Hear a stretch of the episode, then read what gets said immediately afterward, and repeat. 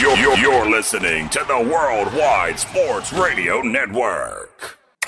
Didn't you coach Burt Reynolds? Yes, I did. Was he any good? He was a defensive back. I know. Was he any good? I said. 103.9 FM LI News Radio presents The Weekend Crunch with Errol Marks and Speedy Petey. Hello, Long Island, New York, and around the country. This is The Weekend Crunch. I'm your host, Errol Marks, my co-host, Speedy Petey. Remember, you can listen to our show every single Saturday from 7 p.m. to 9 p.m. New York Eastern Time, only on 103.9, the LI News Radio Network, brought to you by New York Sports Team Magazine and the Worldwide Sports Radio Network. Tonight, we are not on at 7 p.m. We are on at 10:30 p.m. after the Islander game. I hope all the Islander fans are enjoying the early season of non-success. I'm just kidding. Hopefully, the Islanders pick up the pace and start playing as well as we believe they could. I want the Islanders to be a top team in the NHL this year. I expect them to be competitive this year. Last year, they had very bad luck, not playing a home game for a whole month. UBS Arena was still getting built and was opening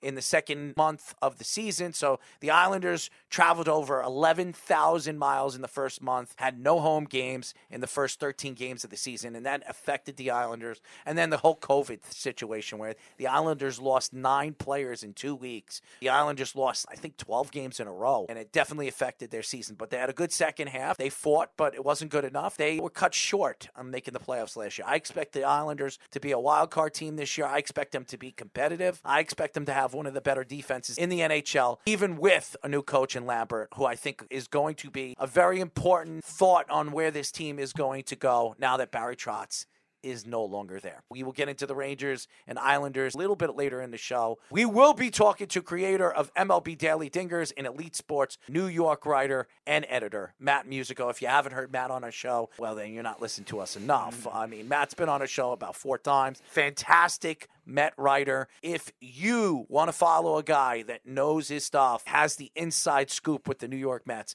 then you have to follow Matt Musico. He loves coming on our show, and he'll give you all the inside stuff that he knows on where the Mets could go in the offseason and where he believes the Mets should have been going into the playoffs this year. I'm sure he's not very happy where the Mets ended up and now playing golf. We will get into the Yankees as they are tied 1-1. Hopefully, the Yankees pull off a win and take this tie to 2-1. After the rainout on Thursday, the Yankees got the early lead and the 2-run home run by Giancarlo Stanton in the first inning. What happened later is they bumped into a really, really good pitcher in Bieber, who completely shut the Yankees offense down. Aaron Judge getting booed. 4 strikeouts. The only player that really hit in that game was Gleyber Torres. Who would have thought that the Yankees were going to get shut down after they had a 2-run lead after the first inning? Mets lose in the wild card series against the Padres. The Padres right now up 2-1 against the Dodgers. Where do we see the National League and the American League and where some of these teams could go going into, I think, the meat of the playoffs for baseball? The Phillies are up 2-1. I was right about that, too. The Phillies are the Atlanta Braves last year. They made the moves that they needed to make at the trade deadline, and now you're seeing what this team is after they fired, yes, Joe G. All those Yankee fans that were crying about Joe Girardi. Joe Girardi is sitting on his couch right now collecting his money as Mr. Thompson, ex-Yankee guy, by the way, taking over for Philadelphia and taking this team all the way into the playoffs, winning the wild card game, and then going all the way to divisional game. Now they're 1 win away from knocking out the World Series champion, the Atlanta Braves, everybody's favorite to come out of the National League going into the playoffs this year. So, ha ha ha! We will get into some NFL conversation. The Jets blowing out the Dolphins 40-17. What does that say about this Jets team? Are they for real? They have the Packers this week, the Giants upsetting the Packers in London. What does that tell you about Dable? Is he the coach of the year? I believe he is. The Giants playing good football. Saquon Barkley becoming the old Saquon. Our 3-for-all picks of the week, which I'm in the lead. Moneyline Mania with Chaz and the boys. Worldwide West will be joining us tonight. So why don't we get into some baseball? And if you're a Yankee fan right now, I listen to Boomer Esiason. I listen to Greg Giannotti and how confident they were about the Yankees possibly sweeping this Cleveland Guardian team after the game number 1 win, 4-1. The Yankees missing a whole week worth of baseball. This lineup doesn't have what we believe that this lineup had going into the playoffs. Aaron Judge on Friday afternoon didn't strike out once or twice or three times, but four times, and got booed off his own field. This is the home run champion. This is a guy 5 points away from winning a triple crown this year. Heart and soul of this Yankee team when they were in a drought in August. But this lineup has been absolutely putrid. Game number one, Rizzo hit that home run. Bader hit that home run to tie the game after Kwan hit his first home run of the series. Rizzo hit that three-run home run that helped the Yankees pull away in game number one. If you look at both of these games, the Yankees are not averaging more than 5 hits a game. A lineup that has guys like Josh Donaldson, who's making $25 million a year.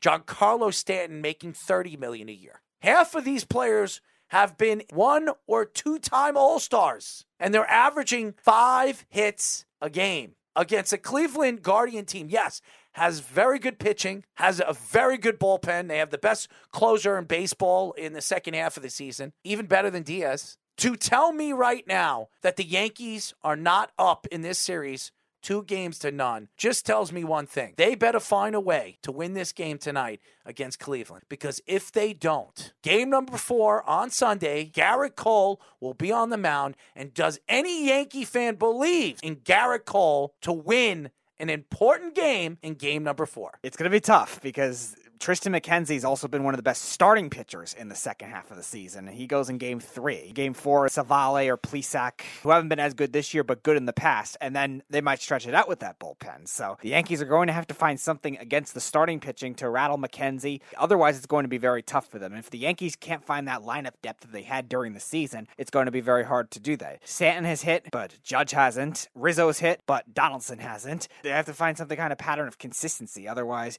you're just going to have a case where Stanton and Rizzo, the two guys that are hitting, are going to get pitched around. Terry Francona is a great manager, and they have a great pitching staff that's very smart. As far as their pitching, Gerrit Cole pitched well in game 1. Will he do it again? Gerrit Cole had the most home runs given up this season. Most strikeouts, but also most home runs. Yeah, and a lot of his home runs in the second half of the season have come late in the game. I compare it to playoff Clayton Kershaw. A lot of them are in the 6th and 7th innings. We see managers now try to pull them right away, but are you going to do that to a guy like Gerrit Cole, who we know could stretch the length? If you're a Yankee fan right now, you're not very excited about this bullpen. Even if the Yankees get out of this series, they're overly matched. If they have to play Houston or even Seattle, both teams have better bullpens than the Yankees. Yep. Taillon, after seeing the Yankees bring him in the 10th inning and just absolutely choke in the 10th inning, just tells me one thing about this team. There is no depth in this bullpen. Are you going to trust Jonathan Loaizga to pitch 2 innings? They're trying to figure out if they have to go to extra innings. They bring in Taillon. What's next? Herman? There is nobody in that bullpen I trust. There's no Chapman. There's no Britton anymore. There's no King for the rest of the season. When they lost Michael King, everything started to collapse right in front of their eyes. This team has no depth in the bullpen, which was one of their strengths going into the season. In the first half of the season, they were the number 1 bullpen in all of baseball. Their rotation going into the second half was the number 1 ERA and number 2 WHIP in all of baseball. It fell in the second half of the season. And I'm not going to blame Nestor Cortes. Did he have one of his best games in game number 2? No. But he still kept them down to only 2 runs. Had a very impressive play at the end of that 4th inning. So I fielded it. He was falling backwards and then threw the guy out. He didn't have one of those game-breaking games, but he kept the Yankees in it. The Yankees need to score runs. And you go up and down this lineup. Kanafalefa, he had a hit in the 6th inning. Trevino, they took him out of the game because he hasn't been hitting. He's been one of the more impressive pickups by Brian Cashman. Fabulous. He was an all-star. I don't know what happened to him. Are they going to start Aaron Hicks in game number 4 if they're not going to get enough out of the outfield? I don't trust Aaron Hicks. He barely hit in the first half of the season. He started hitting in the second half. Oswaldo Cabrera, he's a young player. He looked really good in the second half of the season. He has made a tremendous amount of mistakes in the game. It's 3-2 in the 8th inning, and you have men on 1st and 2nd with 1 out. Why are you swinging when you know the guy's going to throw you a fastball outside of the box? Why would you swing at that? You would have had bases loaded with 1 man out. You give the Yankees a better chance to get that run in, take that tie to 3-2, and then the Yankees play it completely different. The Yankees need a lead going into the 6th and 7th inning. That's the only way they're going to beat Cleveland. Because if Cleveland brings their bullpen in and they have the lead,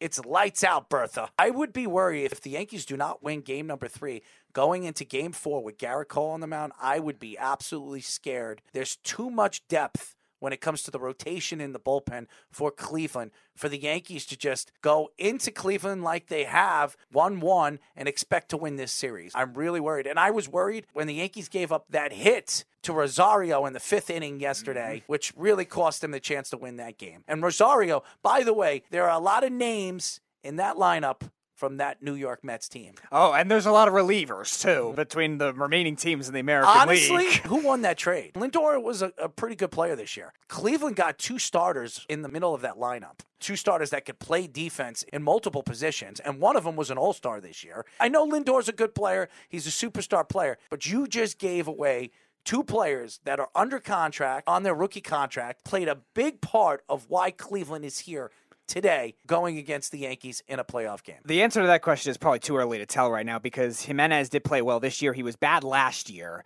And then Rosario, outside of the second half last year when they were semi-contending and he fell off kind of. They're figuring things out. Rosario's played well. So will Cleveland keep him long-term is to be determined because their ownership's very cheap. Lindor, they still have 3 or 4 years left. Yeah, how will his consistency be? Too early to tell who ended up winning the trade. Pretty even right now. It's even. What we have seen the growth of both these players, and they're fairly very young. I listened to what Josh said last week, and I know Josh is upset. You won 101 games this year. Last year, 77. So you won almost 25 more games than you did last year. You saw growth in this team this year. Buck Showalter was a good manager for the Mets this year. Epler is rebuilding this team from top to bottom. You're probably going to bring in a new president very, very soon.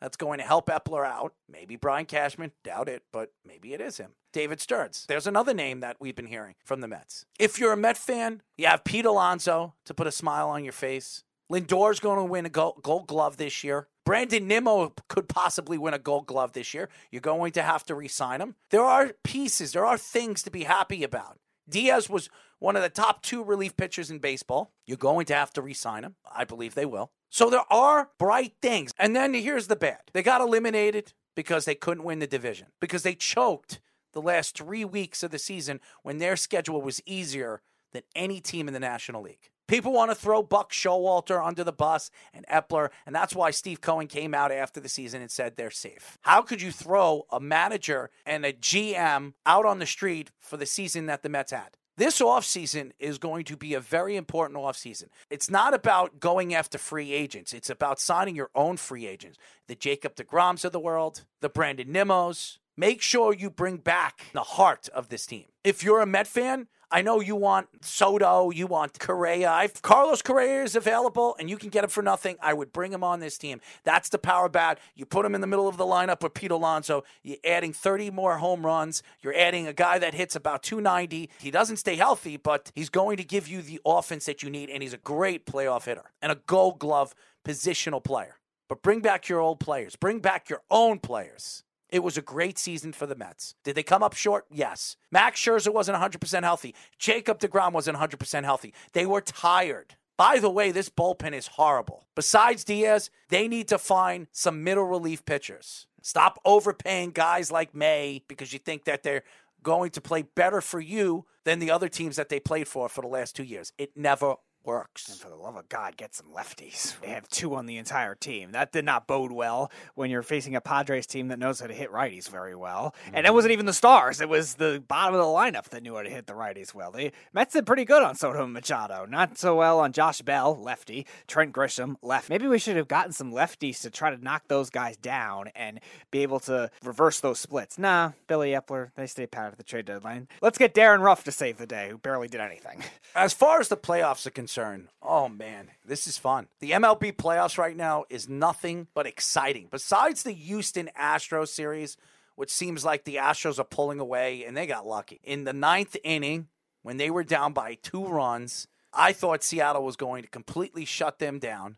And Seattle had the lead again in game number 2 going into the 7th inning and gave up another home run. Seattle had a chance to be up 2-0 instead of being down 2-0. Houston looks like they're walking away in this series. Besides that series, you have the Yankees going into the game tied 1-1 with the Cleveland Guardians. The Philadelphia Phillies up 2-1 against everybody's champion. Pick to come out of the National League this year, the World Series champion, Atlanta Braves. And another big surprise in the National League, the San Diego Padres, after last night's win, going up against the Dodgers, are up 2-1 in that series going into Game 4. We both noted the worries that we had with the Dodgers, and the Padres are taking it to them right now. Who would have thought that the Philadelphia Phillies and the Padres could be in the National League Championship? If the Yankees could get out of this series against the Guardians and play Houston, that's their World Series. Because if the Yankees could get out of that Astro series,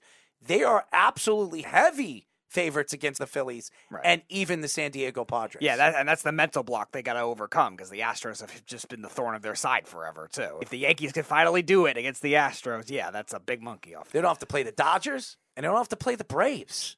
Two really talented teams with great bullpens, great rotations, and great lineups.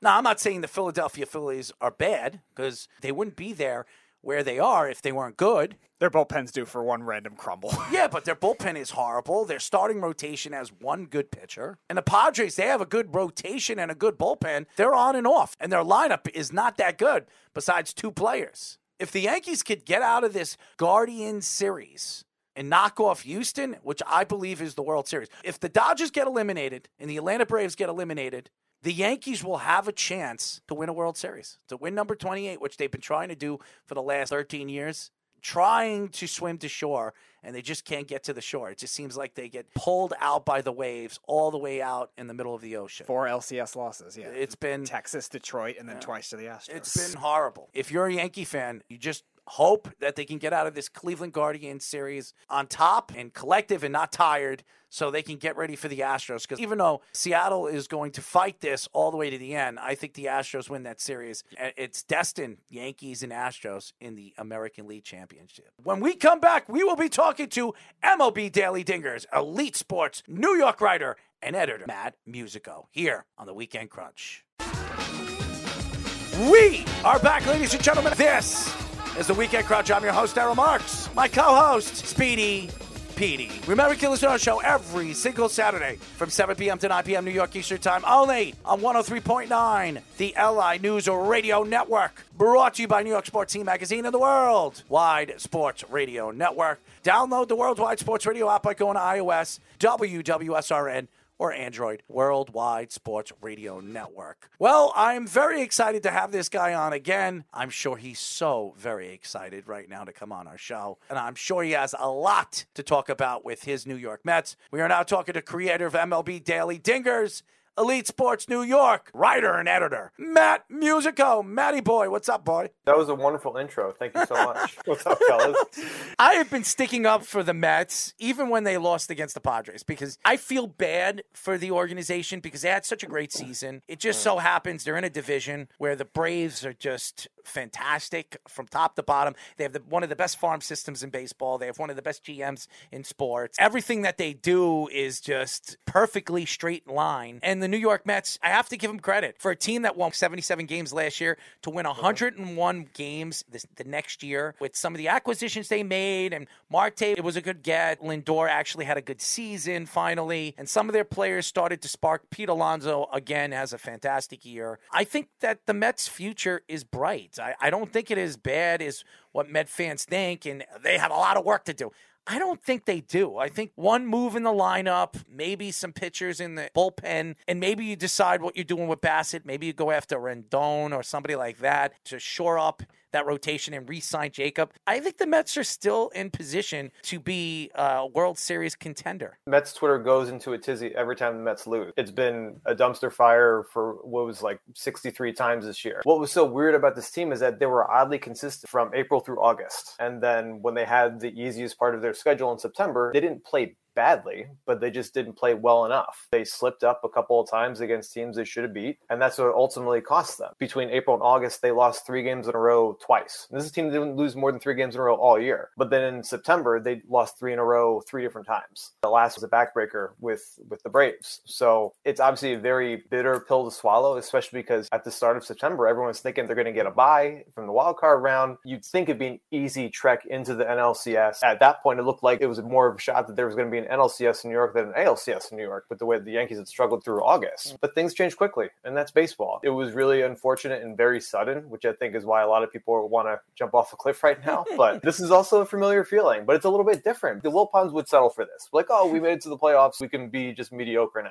Steve Cohen is probably going to be a little bit mad. He wants to spend some money. Money's burning a hole in his pocket, and they're going to go do some stuff. And they have a lot of work to do because they got a lot of people coming off the books right now, a lot of free agents, a lot of impactful players, and mostly pitching staff. One of the big things that I had a problem with is the way they went through with the trade deadline. I thought the Mets needed a lot more when it came to depth, and especially with the pitching. The biggest thing I didn't like was not going after a lot of lefties. They only had two lefties on the entire team. Do you think that was the biggest thing that hurt the Mets? For the most part, he did a really good job of keeping them as fresh as possible, squeezing as much production as he could out of the bullpen. I think the thing that ended up looming larger was not getting another bat, especially once Marte went down, especially when you switch JD Davis and Darren Ruff, and Darren Ruff gets 10 hits and JD Davis gets 8 homers at least in San Francisco. From what we've heard from Epler and reporters, people were asking in the world of the Mets, and they didn't want to trade their top 5 prospects, which makes sense. They're trying to win right now and also build a sustainable perennial contender. They want to be the Dodgers. That's what Steve Cohen wants. Probably came back to bite them a little bit here. At the end of the day, they need to win one more game somewhere. Win one more game, and they couldn't do it throughout the entire month of September. We are talking to creator of MLB Daily Dingers and Elite Sports New York writer and editor, Matt Musico. And I know Matt, as a Met writer, is probably sitting back and telling all the Met fans, relax, the season's over, but could be a better season next year, and they have pieces that they can build around. I think a lot of Met fans are going crazy all over social media,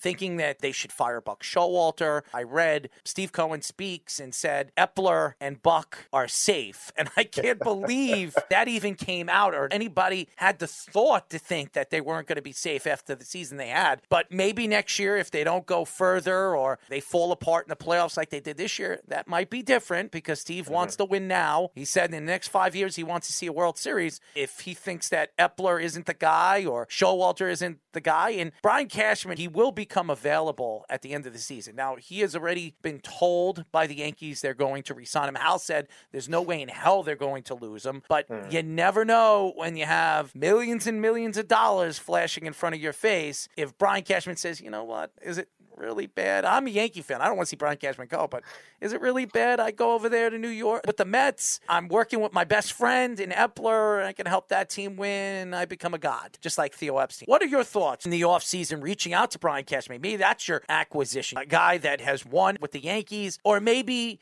you go after a big bat. Where do you see the Mets going in the offseason that could surprise everybody? I don't think they're going to surprise a ton of people, especially from the executive standpoint. I was also very shocked that Cohen even had to come out and say that Buck and Billy were safe, because it's like, well, duh, they just won 100 games. It's the fourth time it's happened in franchise history. Of course they're safe. And yeah, like the last 2 weeks really stung, and that leaves a really sour taste in everyone's mouth. But still, it's like from a rational standpoint, when the dust settles, you see all of the wonderful things that have happened, all the progress that's been made, all the free agent and acquisitions hit, which, and usually in recent history for the Mets, does not happen. Marte and Escobar finally was able to, bring it around in September, and Canna was great, and Bassett was great, and Max was great until the last couple starts. They changed the culture within that clubhouse, which is one of the things that Buck is really good at. So of course he's going to stick around. It's not a surprise. From an executive standpoint, I saw that they're also not going to be aggressively pursuing a president of baseball operations like they have in the last couple off seasons, partially because I think they're waiting around for David Stearns to be free from the Brewers, their golden goose that they've been holding on for. Just thinking about Brian Cashman and Queens just feels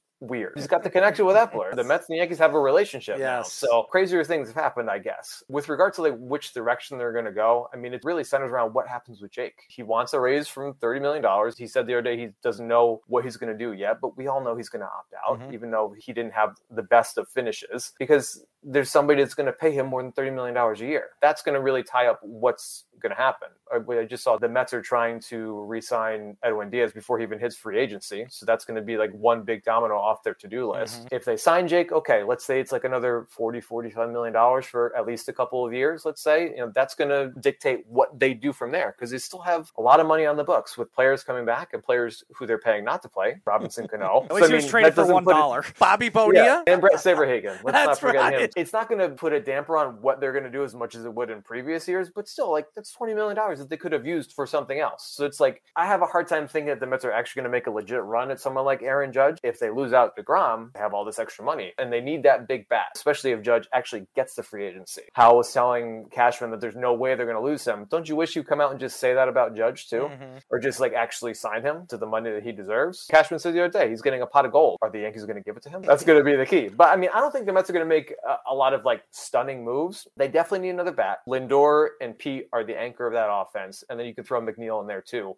But Pete's the lone power hitter that they have. And the Mets were middle of the road with not necessarily slugging, but just hitting home runs. And we saw that bite them in the butt in the wild card series. You know, the Padres could hit homers and the Mets couldn't. Whether it's Judge or someone else, they need to bring somebody else in to pair with Pete. Because when Pete's not going well, then the Mets don't really score a lot of runs. They need that bat, whether it's through free agency or trying to get creative with some kind of trade, maybe get rid of James McCann, which would make everyone happy. They have a lot of decisions to make, but it's mostly within the pitching staff. What's going to happen with Jake? Max is the only pitcher, veteran pitcher, that they had in the rotation at the end of this year that is guaranteed to come back. Everyone else has some kind of option. They'll probably pick up Carlos Carrasco's option to be like the fifth starter, $14 million or something like that, which would be reasonable for the type of production he can have. But they need to fill in that middle part. And David Peterson and Tyler McGill did a decent job in the opportunities that they were given, but they also haven't gone the full 162. This past year, the oldest team in baseball, they're built to win right now. So they need to make those moves. Even as people were saying, Buck and Epler, are they on the hot seat? People don't want Jacob DeGrom back. Come on, guys. It's like two bad starts. And like even like in the starts that were bad, his last three regular season starts, two times he gave up three earned runs. It's like kind of normal. It's okay. He's actually human. I'll take Jacob DeGrom any day. Let him come over to the Yankees. People that will. I understand like the opportunity cost. He's in his mid-30s. You're giving him, say, like $45 million, and everyone thinks it's injury prone, although just this past calendar-ish year has been really the only time he's been injured. I can't see Jacob DeGrom anywhere else, but he's kind of like holding his cards close to his chest, so we don't really know exactly like what he's thinking outside of him saying that he thought it'd be cool to be a Met his entire career back in March. But between March and October is a long time. Speaking of injury, people on Mets Twitter, also my brother was saying this, and our fellow Mets fan at this network, Josh, thought Max Scherzer was pitching hurt in game one. Did you see any kind of signs of that? My biggest thing was he wasn't really sequencing well, using his slider too much, and the back-to-back fastballs in the same spot to Josh Bell on that home run. Do you think it's like a fatigue injury type factor, or is it something else you think with Max Scherzer why he struggled? My thought, when he went back on the injured list end of August, early September, I was thinking, okay, like that's not actually not the worst thing world. Give him a little bit of rest before the playoffs, because when he was with the Dodgers, he ran out of gas. It just seemed like it was more of an execution thing. It didn't look like he was favoring anything, although I'm not a pitching expert. He said he was a full go. People on the broadcast were talking about how, like, oh, he's probably thinking about it a little bit. Max is a gamer. Being an elite pitcher, especially in the playoffs, it's hard. And sometimes they come up short. They're not perfect. So, and sometimes the game plan falls short. And Max has always been, and Jake is the same way too. Even when they're going well, they're prone to giving up homers. And sometimes it just comes in bunches. You would hope that it would be just a bunch of solo home runs, like the last couple times that Jake went out on the mound, but it wasn't this time for Max. And there were a couple of times when the offense could have gotten him back into the ball game or just gotten the crowd back in the ball game within those first two innings of game one. They just stranded a bunch of runners on base, and then it just completely got out of hand. Max didn't pitch well. The offense didn't help him either in the early innings to just get that momentum back either. We are talking to creator of MLB Daily Dingers and Elite Sports New York writer and editor Matt Musico. A lot of Met fans sit here today. They're watching the Braves and Phillies play. With Zach Wheeler pitching. Should have been a Met. Steve Cohen right now being the richest owner in baseball. He likes to wave his money in the air because he can. Why a lot of these owners did not want him to take over for the Mets. This is a man that wants to win, and he's willing to open up his pockets to do so. When you look at this team, so many players are going to be off the books. Do you see them making a run after a guy like the superstar over there with the Angels, a guy that has been the face of baseball? He is making $400 million. Do you think Mr. Butterball over there could be a New York Met in the offseason? Butterball. That is slander. That is not welcome. I'm just kidding. At the same time, Trout is over 30. He's been hampered by injuries the last couple of years. I mean, he was able to overcome it this year and still hit 40 homers, which is wonderful. The Angels are still in such, I can't even think of the right word for that organization right now. Are they still investigating selling? What Epler probably wants more is Ohtani. He has that relationship with him too, but that's a situation where you're going to have to give up a lot more. But then also Moreno hates Cohen, so like he'd never actually approved shipping Ohtani over to New York, even though he has a relationship with Epler. So I don't necessarily see Trout getting traded to the Mets, but Trout's got to get out of there before he becomes too old to be the elite player that he is. He needs a fresh start somewhere else. It's clearly not working in Los Angeles. If the Yankees lose Aaron Judge to San Francisco, which possibly could happen, if Aaron Judge becomes a free agent, he's from that San Francisco Bay Area, I wouldn't be surprised if he goes to San Francisco and plays for his hometown team because that's where his family lives. If the Yankees lose him, I've heard Ohtani, I've heard Mike Trout. Do the Yankees make a move like that? Yankee fans are going to be pissed. They lose Aaron Judge in the offseason. This is a guy that was 5 points away from winning a triple crown. One of the greatest seasons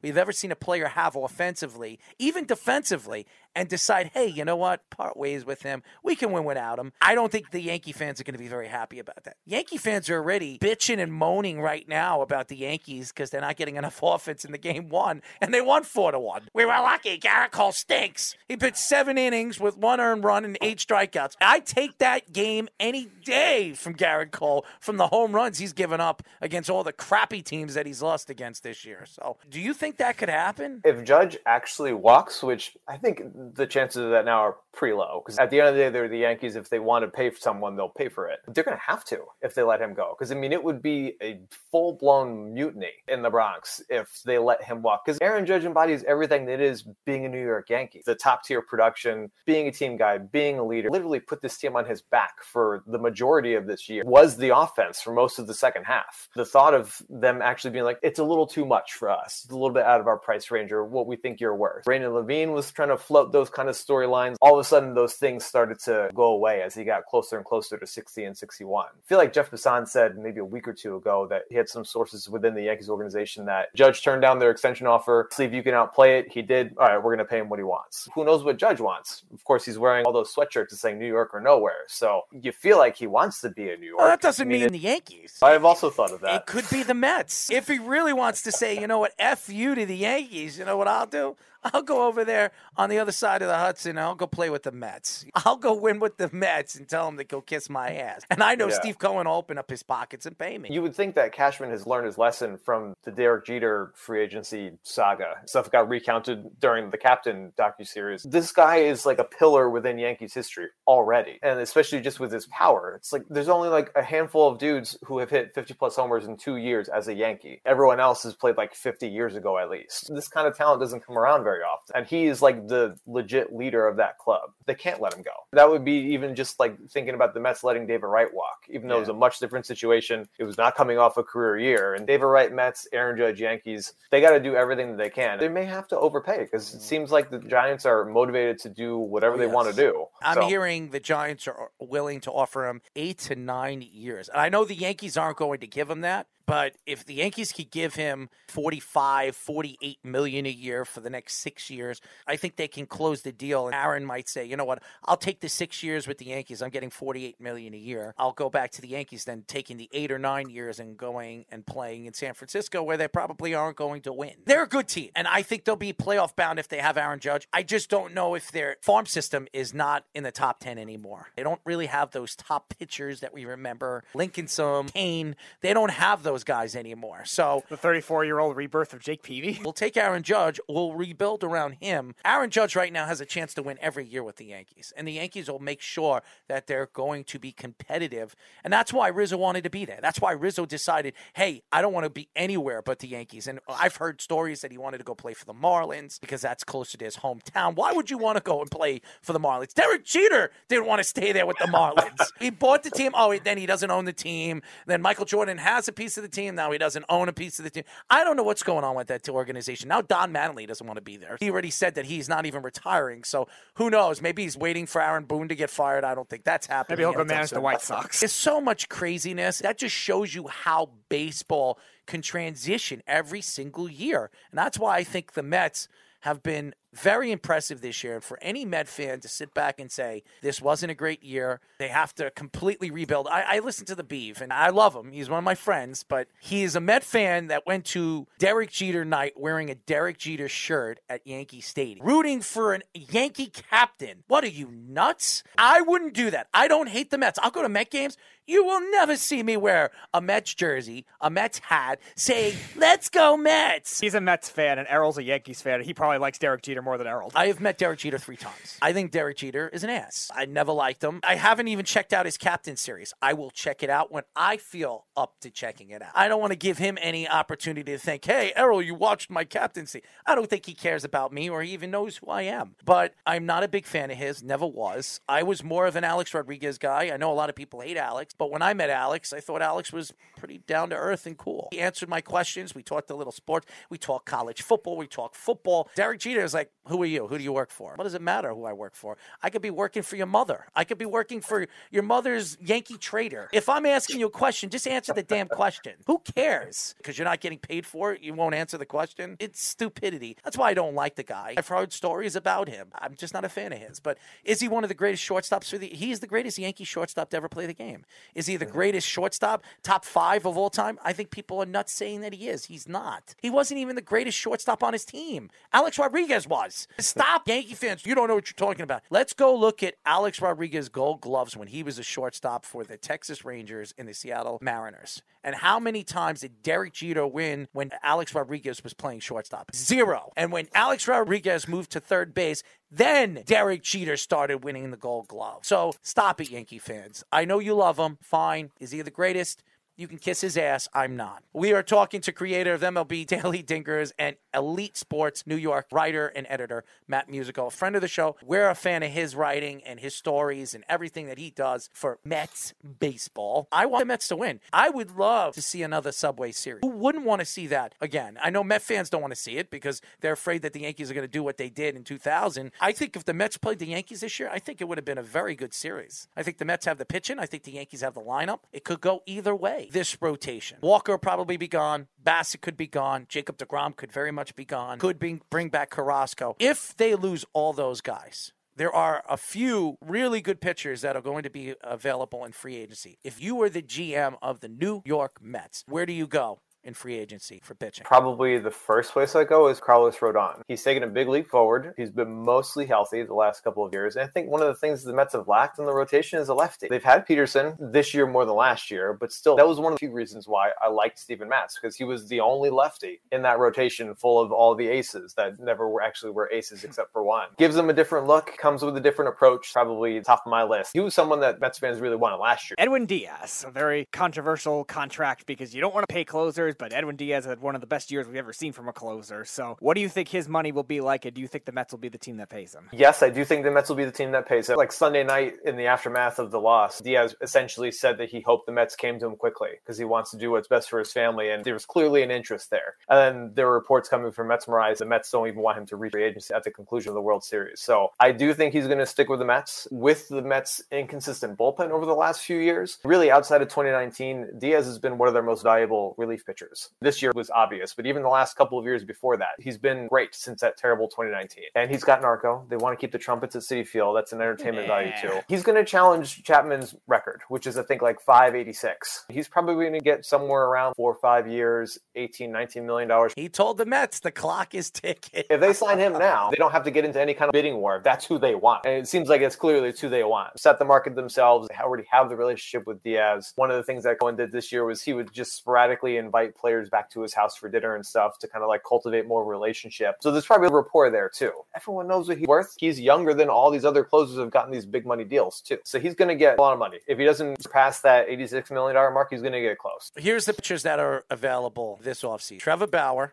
No, thank God, you. No. David Price. Also God, no. Chris Sale. Justin Verlander. Carlos Rodon. Noah Syndergaard. Adam Wainwright. Clayton Kershaw. Nathan Eovaldi, which could be a nice pickup for the Mets. Zach Greinke. Carlos Carrasco, Aaron Nola, Sonny Gray, Luis Severino could be a guy that they might be interested in, Sean Mania, Kyle Gibson, Mike Minor, Chris Bassett, Andrew Heaney, Corey Kluber, Kluber, Tyler Anderson, Jake Odorizzi, Walker, Wade Miley, Jordan Lyles. Slim pickings there. I wouldn't mind Sonny Gray. I was one of the people who thought he'd be a good get in a trade with Eugenio Suarez when they were both on the Reds. I know it's like a whole New York thing, but I think that could be a little bit overblown. City field, it's a bigger field. I think his stuff would play a bit better. Yeah. He knows him a little bit more too. Tyler Anderson would be interesting. Justin Verlander, why not? The Mets scouted Verlander when he held a workout before he signed with the Astros last year. There's an interest there. But then again, it's kind of the same problem as bringing Jake back, although even more of a problem. Got to be in his 40s. He's 39. Right? Yeah, he'll be 40 next year, but he had a better season than practically half these pitchers. Well, he had a fantastic season. He seems like he's got like a bionic arm. He just restarted his clock getting Tommy John surgery. He could play another 3 years. That sounds really tantalizing. I would love that. But then, of course, you're pairing Max, a 39-year-old hurler, with a 40-year-old hurler to be like your two horses. And then we saw how that kind of worked out this year. So I'm sure there would be people that would be gun-shy about that, but it would be a short-term engagement. And this is a team that wants to win now. And Nathan Eovaldi is a good pitcher. He pitched in New York, pitched very well with the Yankees at Tommy John's, and then he went to the Red Sox. Big part of why the Red Sox won. Big Yankee killer. Yeah, why they won the World Series that year. Yeah. So why not bring Nathan Eovaldi in? He's cheap. He's making 17 this year. He might make less because this season he didn't play a full season, so he could be a real big piece for their rotation. It all depends on what Jake wants to do and where that limit is for the Mets, if they have a limit. I would imagine that there would be. If they don't end up getting a DeGrom, because one thing that could be interesting, because we mentioned Rodon, Manaea, both of them are lefties too. Manaea might not be a lot because he had a bad season this year, so the Mets might be able to get him cheap as a potential bounce-back candidate to go along with Rodon, and then maybe they try to keep some of their own. Rodon's the best pitcher available. Yeah. He's 29 years old. He's going to make a lot of money. He's the best lefty available on this list. There are going to be teams gunning for him. If I were the Mets, if you could bring Jacob DeGrom and add Rodon, you don't need another. You got three beasts. It wouldn't be fair. Well, I mean, look at the Dodgers. That's not fair. Dodgers rebirth guys like crazy. The Dodgers aren't winning the World Series this year. I think they're very talented from top to bottom. I think they're highly overrated. And they had Max Scherzer on the team last year, and they still couldn't get over the hump. So what makes anybody think they're going to be even better this year? I like their lineup. Their lineup's pretty good, and Freeman had a fantastic year. Even if they get out of the National League, I don't think they beat anybody that comes out of the American League. I don't think they beat the Yankees. If they have a slugfest against the Yankees will beat them. And I don't think they beat the Astros. So unless Cleveland or the Seattle Mariners come out of the American League, I think whoever comes out of the American League, I still believe are the favorites to win the whole thing just because of the power that they have in their lineup. I think it's destined to Houston Yankees. And whatever happens in that series, which there won't be any cheating this time. Or so we think. I do believe the Astros have more depth in the bullpen with all the injuries the Yankees are dealing with right now. But Aroldis Chapman not showing up. If Taillon is the guy, because I heard... That's probably a better thing, though. True. They're thinking about moving Taillon as a possibly closer type of stuff. He throws 100 miles per hour in the bullpen. Got good stuff. Maybe that transitions the Yankees. That's enough for the Yankees to get over the hump this year. It's scary, man. As a Yankee fan, I don't know what's going to happen. There's no guarantees they beat Cleveland because I think Cleveland's bullpen is sensational. And I thought after that home run by Kwan, the Kwan revenge tour. For all the Yankee fans that didn't like that move from Montgomery for Bader, how important was Bader last night? How important he was in the center field position. The home run that he hit that tied the game. For all the people that said Brian Cashman has weighed out his welcome with the Yankees, that was a move that Brian Cashman did. And by the way, where's Jordan Montgomery? Oh, I'm sorry. He's with Aroldis Chapman. He's with Aroldis Chapman, not playing anymore. Those two are golfing. The Yankees are still in it. Bader could play a big part of where the Yankees go, especially against Houston when it's all about running and stealing bases against a team that loves to do that. Probably the best center fielder defensively in all of baseball. And plus, you move Aaron Judge to his proper position, you just make your outfield that much better. And the Yankees, their strength this year was their defense. That's just what every Yankee fan does. And I'm a Yankee fan, but I can't stand Yankee fans. They're a bunch of idiots. In the eighth inning, they were like, ah, la, da, da, da, da. They thought the game was over. It's 4-1. Did anybody watch Houston the game before that? What they did in the ninth inning? Please give me a break. Yankee fans just need to sit back, relax, and hopefully enjoy the show. By the way, Gerrit Cole put up a gem, and I give him all the credit. He's got to do that every time he's pitching because you're making all that money and you have done nothing to show. That was the first playoff win he's had as a Yankee in 2 years, making all that money. Outside of that wild card disaster last year, I mean, he's been good for the Yankees in the postseason. His four other starts, he's struck out at least 8 dudes every single time. He just doesn't win. That's not his fault. Survived. He gets them deep into the game, strikes out a lot of dudes, doesn't give up a lot of runs outside of that one start, which obviously looms large. He is the home run king this year. He sure is. He got both of them on that team. Aaron Judge hit the most. Gerrit Cole allowed the most. Had to complete it both ways to cancel it out. All of averages. Don't you love baseball? How it twists and turns everywhere you look. Yankees luckily survived the Stephen Kwan revenge story. Lindor had a chance to tie the game in the eighth inning, but just missed it. Well, Jonathan Loaisiga with his big fat lips. My girlfriend was sitting there and listening to me. I was like, you fat-lipped idiots. I was screaming. Every time he pitches, he looks like he's sitting in a high chair. He gets low to the ground when he's ready to throw a pitch. I'm like, what are you doing? You should watch Sean Reed Foley pitch. Oh, God. It makes me sick to my stomach. She's laughing. She sees me yelling at the TV. She's like, who the hell is the fat-lipped pitcher? I was like, the guy on the mound. He's an idiot. He's sitting like he's ducking down. He's looking at first base and saying, dude, you better not throw to first base. I don't want them to score runs because you're an idiot. And every time he was throwing the ball, it was like inside, outside hitting. And then Holmes came up and in his first batter, he hit the guy in the ninth inning. I was getting scared, man. I was getting really, really scared that something bad was going to happen in that game. Luckily, it all fell together. Maybe Sean Reed Foley will be the next relief pitcher to either sign with the Mariners, Astros, or Red Sox to be rebirthed as ex-Mets. Yeah.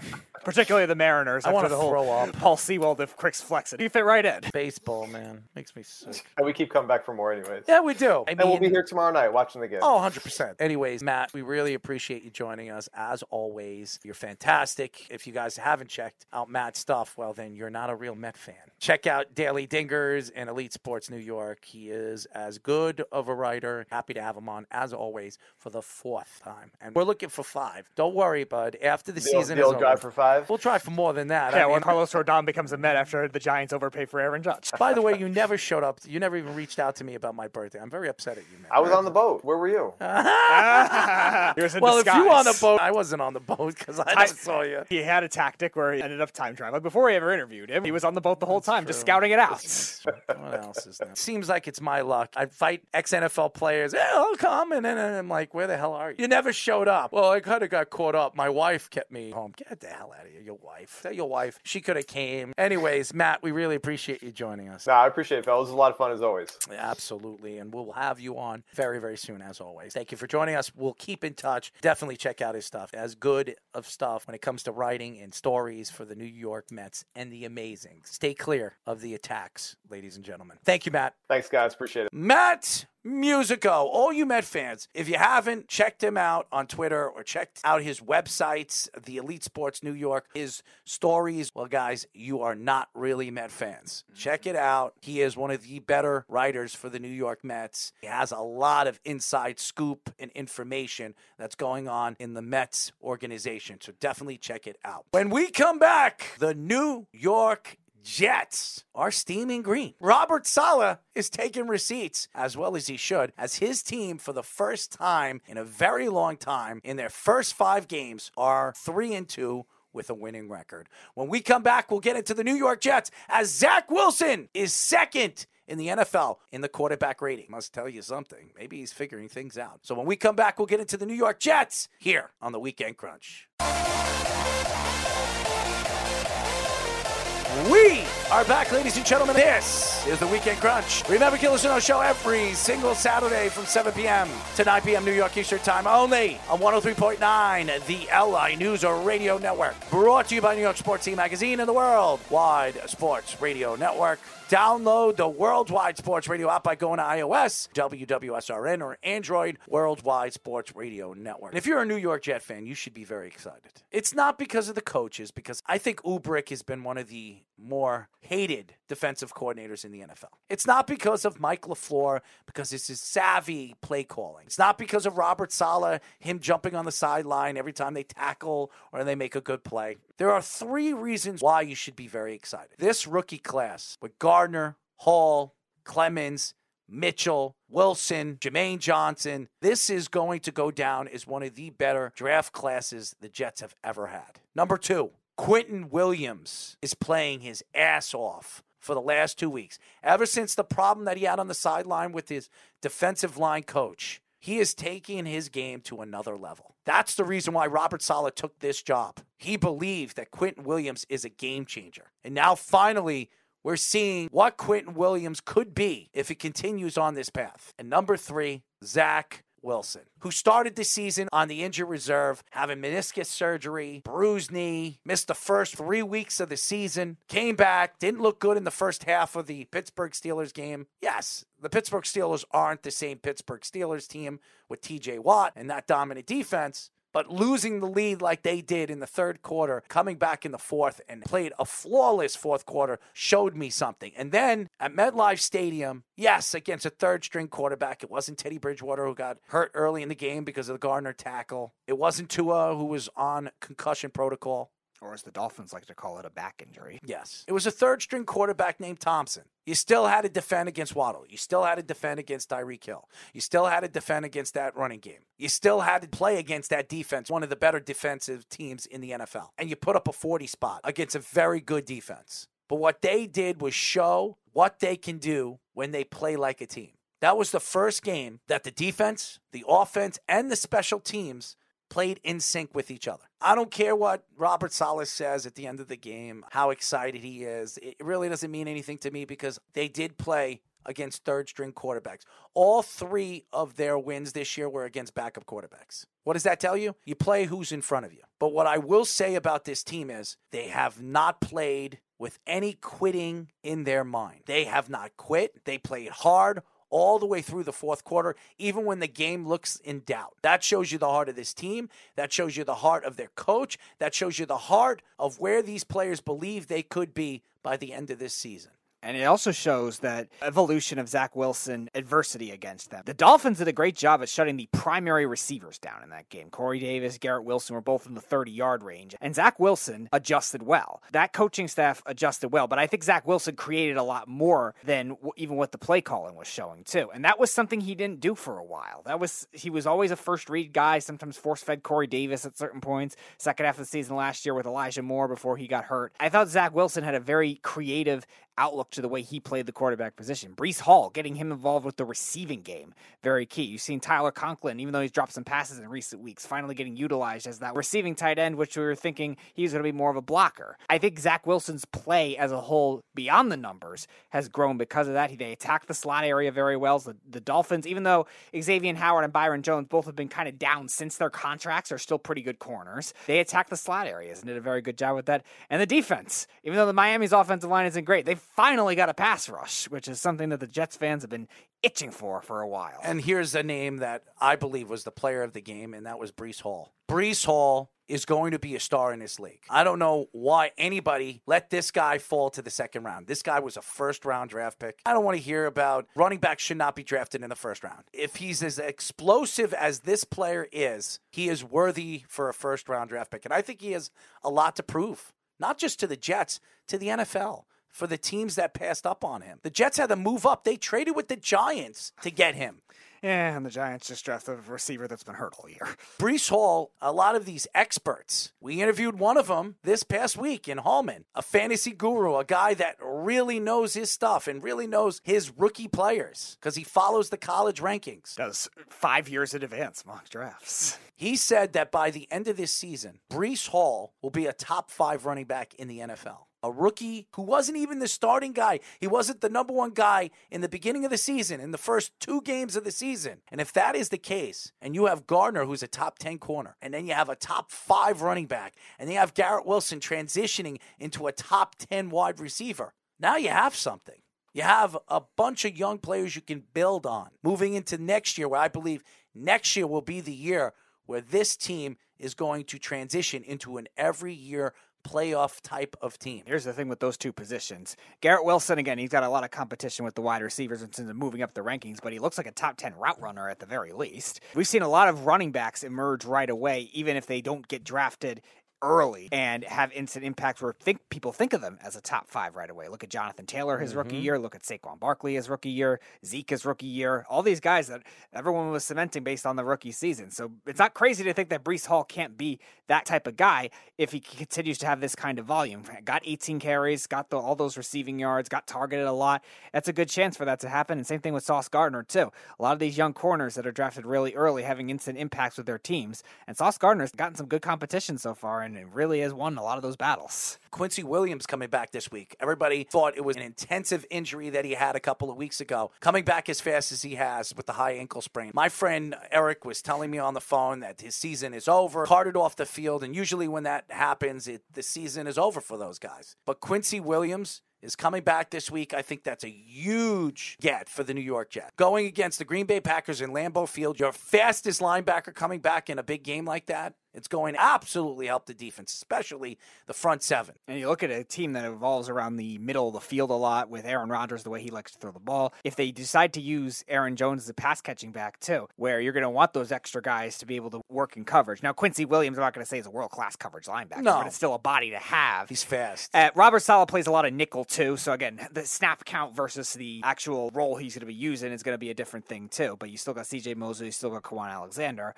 and the Packers offensive line has had some issues too. So if the Jets maybe bring an extra guy to blitz too, they could drop Quincy Williams back. They gave him as the extra rusher too. So definitely a piece that they could use as a game planning perspective for Robert Saleh. I believe the Jets are the real deal. When you look at the big part of their schedule, especially in the beginning of the season, a lot of people would have thought that the Jets were going to be 0-5 or 0-4 going into week 5 or 6. It's been miraculous. They're 3-2. They have a chance this week, possibly, if somehow Kansas City wins against Buffalo and the Jets win and Miami loses, the Jets would be the number one team in the AFC East. And who would have thought that in week number 6? Incredible chase for the New York Jets. And this is one of the younger teams in the NFL. There's something to be excited about.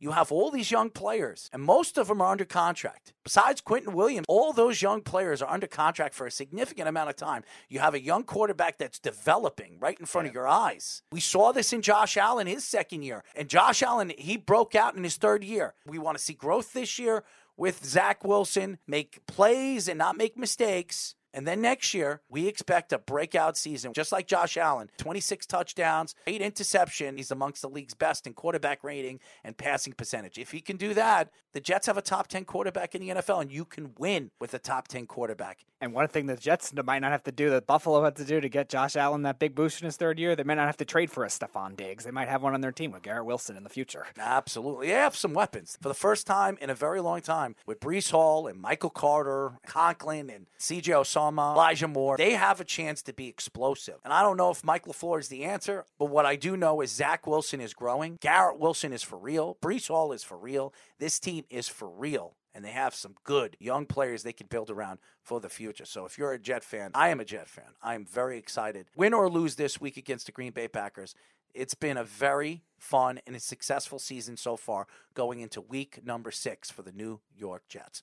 When we come back, we'll get into some Giants conversation as they knock off the Green Bay Packers 27-22 as Dable is every Giant fan's fandom favorite. We'll get into our 3-for-all picks of the week, and we'll go through some of the games that really stood out in week number 5 when we come back here on the Weekend Crunch.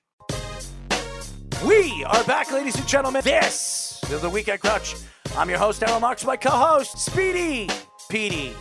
Remember, you can listen to our show every single Saturday from 7 p.m. to 9 p.m. New York Eastern Time, only on 103.9, the LI News Radio Network. Brought to you by New York Sports Team Magazine and the World Wide Sports Radio Network. Download the Worldwide Sports Radio app by going to iOS, WWSRN, or Android Worldwide Sports Radio Network. I hope everybody enjoyed the Islander game tonight. Our show is starting a little bit later as the Islanders play and move forward in their season. There will be some games on Saturday. And if they are playing Saturday night, we will be going live after the Islander game at 10:30, 11 o'clock, whenever the press conferences are over. If you're an Islander fan, you should be excited that the season started. The Rangers are playing pretty good hockey. The Islanders hopefully will start picking up, and we'll be talking a lot of hockey as the season progressively moves forward. But we're still in football. So why don't we get into football? And Speedy, you're a big Giant fan, and I know going into this season, you did not believe the New York Giants in their first 5 games would be 4-1. You did not think they were going to be Tennessee. I know you didn't think they were going to be Green Bay. The one loss they had was against the Cowboys, and they had a chance to win that game in the fourth quarter. The Giants could very well be 5-0 and really one of the only 5-0 teams in the NFL. It has been a miraculous season so far for Dable. I think he's the coach of the year. If the season were to end today, all the injuries they've had, they don't really have a lot of talent on that offensive line. Defense is on and off. Their secondary is horrible. And their quarterback's playing well, but he's no Aaron Rodgers. So there's nothing on this team besides Saquon Barkley that sparks a conversation Why are they 4-1? They only have really two things that are considered anywhere close to maybe tops at their position, and that's Saquon Barkley and Andrew Thomas, talent-wise. I'll put Dexter Lawrence there, too. Everything else is really makeshifted, and Brian Daboll's done a great job with his scheme and not giving up on his scheme despite all the injuries to make that kind of thing work. The Giants' red zone percentage last year was horrible, and this year one of the best in the league. I think they're number 4 overall because of the way Daboll's scheme has worked. These aren't the biggest names scoring touchdowns. I like the tight end that they brought in. Yeah. Daniel Bellinger, fourth-round pick, who's played very well so far. They've made these makeshift tight ends work in the red zone to catch touchdowns. And these other receivers, David Sills, that was a good college player, actually was FBS leader in touchdowns when he played at West Virginia, but very undersized to the NFL. They're making him work in the seam. Richie James, who was a good kick returner, gadget player for the 49ers. These aren't the biggest names, but Brian Daboll's made them work in this kind of role, and the Giants have been a gritty team and a gritty offense because of that. Daniel Jones, he's done a much better job at not committing turnovers. His turnover rate each week has gone down, which is a good sign for him. He did the same thing for Josh Allen. Yep. And I believe this is going to transition Daniel Jones' career. I believe Daniel Jones, if he continues doing what he is doing right now, they're going to give him his 5th-year extension. I believe Daniel Jones is going to prove to the Giant fans that he is the future to this organization. And the volume might come with Daniel Jones once he gets some of those other receivers back. They might get Wan'Dale Robinson back this week. He practiced each of the last 2 days. Saquon Barkley, he'll probably play, but again, he's still kind of hurt right now at the end of that fourth quarter against the Packers. So those are the guys that you would hope to help elevate Daniel Jones' receiving weapons. I don't trust Kenny Golladay whatsoever, even if he does play. That's the only way Daniel Jones will ever get the volume to be anywhere close to what Josh Allen emerged into, but I want to see progression when it comes to him sensing pressure, which he's done better at, not turnover prone, less than a turnover per game now finally in his career, which is a good sign for him, and it's improved each game. His mobility, Daboll's getting the best out of that too, rollout plays, and great in the fourth quarter too. The Giants have been one of the better fourth quarter teams in the league. The Giants beating the Titans the way they did, Panthers and Packers, all three of those wins were comebacks. The most exciting thing if you're a Giant fan is what they did in the fourth quarter against a great quarterback in Aaron Rodgers, where everybody thought going into the second half of that game, they were down 20-10. And everybody thought Aaron Rodgers was going to get the ball and he was going to pull away in this game. They were going to win 37-20 or something like that. And it just didn't happen. They completely shut down Aaron Rodgers in that offense in the second half of the game. They outscored and outplayed Aaron Rodgers in the second half of that game. Yes, it was in London. It wasn't in Lambeau Field. We all know it doesn't matter. This is not the same Green Bay Packer team when they were last year with Davante Adams. It's not the same team. Their defense, and they have a lot of injuries on their defense. Their secondary is playing hurt, and that has definitely affected them. But nevertheless, I was just so impressed on the belief what this team does, you know, when they're in trouble. You watch that fourth quarter. There were so many parts in that game that you just thought Aaron Rodgers was going to get that touchdown and pull away from them. I'm not a big Wink Martindale fan. A lot of people aren't because he's blitz savvy. He is the Rex Ryan of this era. He's Rob Ryan and Rex Ryan put together, but it works. They're putting pressure. Their defense is not amongst the best in the league. They don't have that much talent. They don't have the talent the Jets have on the defensive line. But they use so many different blitz packages that make them look better than some of these great defenses in the NFL. And that was before even the youngsters came back, too. Jihad Ward and O'Shane Ximenez, all these random pass rushers really got it going in that scheme. It's fun to watch. They're fast. Thibodeau looks like he's going to be a player. Mm-hmm. Every single game that he plays, he looks like he's getting faster and better. He had one of those big blocks at the end of the game that kept Aaron Rodgers out of the end zone, which would have given them the lead and probably would have won them the game. They had two important blocks, last two plays of the game, which cost Aaron Rodgers coming back and winning that game. So I've just been so impressed with Dable. And even after the game, when they won that game, how excited he was. It was like he won a Super Bowl. That's something you want to see from a coach. I love what Robert Saleh does, but Robert Saleh, as much as I love him, he does it in a way where I'm not saying it's an ego trip, but it doesn't show authenticity. When I watch Dable do it, and after the game, and even when he talks to the press, he's just authentic. It's just there's something about him. And I am a Jet fan, okay? So I'm not trying to blow up Dable and throw my coach under the bus. I'm not saying I don't like Robert Saleh. I just think there's something authentic about this guy. And Dable. I think that the players believe in him. I think everybody's starting to believe in this guy. And I believe he's going to get this team on a winning straight edge. Yeah. I think they're going to find a way to win. And maybe it's not going to be this year. They're not winning no Super Bowl this year. I will be very surprised if they squeak into the playoffs. In 2 or 3 years, when he stamps his name on this roster, this team is going to be completely different. And I believe that this is the guy. This is the guy you want. Over the last couple of years, all those debacle of coaches you brought in, he is the closest thing in believing like you believed in Tom Coughlin. I really like this guy.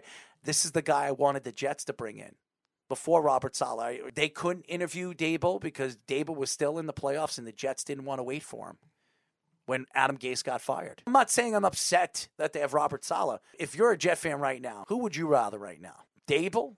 Or Robert Saleh. I've watched the Giants play in all 5 of these games, and they have nothing. Dable's had a better season with what he has been working with, the talent that he has, than Robert Saleh has with all the talent he has. It's actually fascinating you brought up the coaching getting hired later. It's actually kind of an interesting trend. Now, I don't like the way that's set up anyway. I think all the coaches should have to wait until after the playoffs anyway. But now he might be on the hot seat this year because they're struggling. But Frank Reich, when he first got hired, remember the whole Josh McDaniels debacle. Yep. And first year with a really, like the Giants this year, really bad team, got them into the playoffs. You look at Cleveland with Kevin Stefanski. He was the last coach hired, too. They made the playoffs in 2020. And now this year, you look at the Brian Daboll and Minnesota's coach O'Connell. The last two were hired, and they're both off to hot starts with their teams. So what stood out to you in week number 5, Speedy? I think the biggest one for me was the Cowboys and the Rams, because this is the week I was thinking, okay, maybe the Cowboys come back down to earth and the Rams, an experienced team, a well-coached team, finally gets their way. Nope. The Dallas defense still had their will. They let Cooper Kupp play. He did his thing, but stopped everybody else, and that pass rush was still lethal, and they look like the real deal now. And offensively, they were pretty well-rounded, too, and the Rams' offensive line, which usually they've been able to makeshift very well in previous years, replacing guys. It looks like a big concern right now. So while I think the Rams will still be a playoff team, they're looking more like the 2020 Rams than the Super Bowl champs. I think it's San Francisco knocking off Carolina. And listen, Carolina fired Rule, and we all thought Rule was going to get fired. I was very surprised they did it as fast as they did early in the season. They're giving Wilkes an opportunity to coach this team, and maybe he gets this team just on a winning streak. If he can find a way to get this team in a winning streak, maybe they decide to keep him and give him his shot, something Arizona didn't. San Francisco, this team is the real deal. And with Jimmy Garoppolo behind, I don't think Jimmy is an elite quarterback. But Jimmy knows how to win. And Jimmy has played in a Super Bowl. He's played in an NFC title game.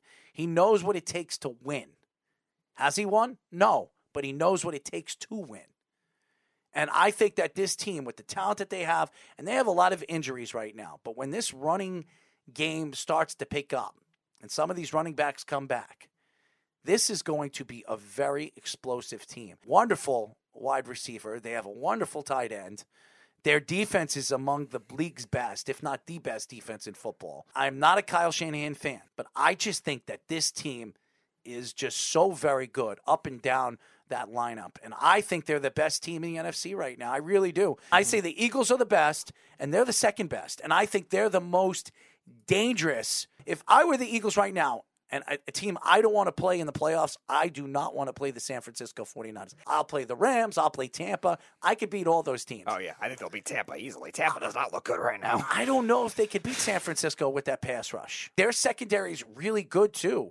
They have a bunch of young players that have played very well this year in their secondary. New best name in the NFL, Hufanga, at safety. It's crazy. I think that this San Francisco 49ers team is for real, and they could absolutely go all the way this year and finally maybe win a Super Bowl, and Jimmy Garoppolo might get another extension. All right, Speedy, our 3 for all picks of the week. All right, so the first appearance of the New York Giants in the 3 for all picks of the week. They are playing against the Baltimore Ravens, traveling back from London. They are at home. The over-under for this game is 45. So I am a Giants fan, but not optimistic with this matchup this week. I'm going to take the Ravens in this one. I think it'll be a lower scoring game. I do think the Giants defense, with the way they outside blitz packages work, will be able to contain Lamar Jackson rushing. I don't think he has one of those big MVP caliber games we saw in the first 4 weeks of the season. I do think, though, that they can stretch the field in the slot areas. They've been still a little weak there. You saw them do that against the Jets. You saw them do that against the Bills in certain games in that one. And the Ravens run defense, I think, will be very tough on the interior and against Saquon Barkley, who's not playing 100% as it is.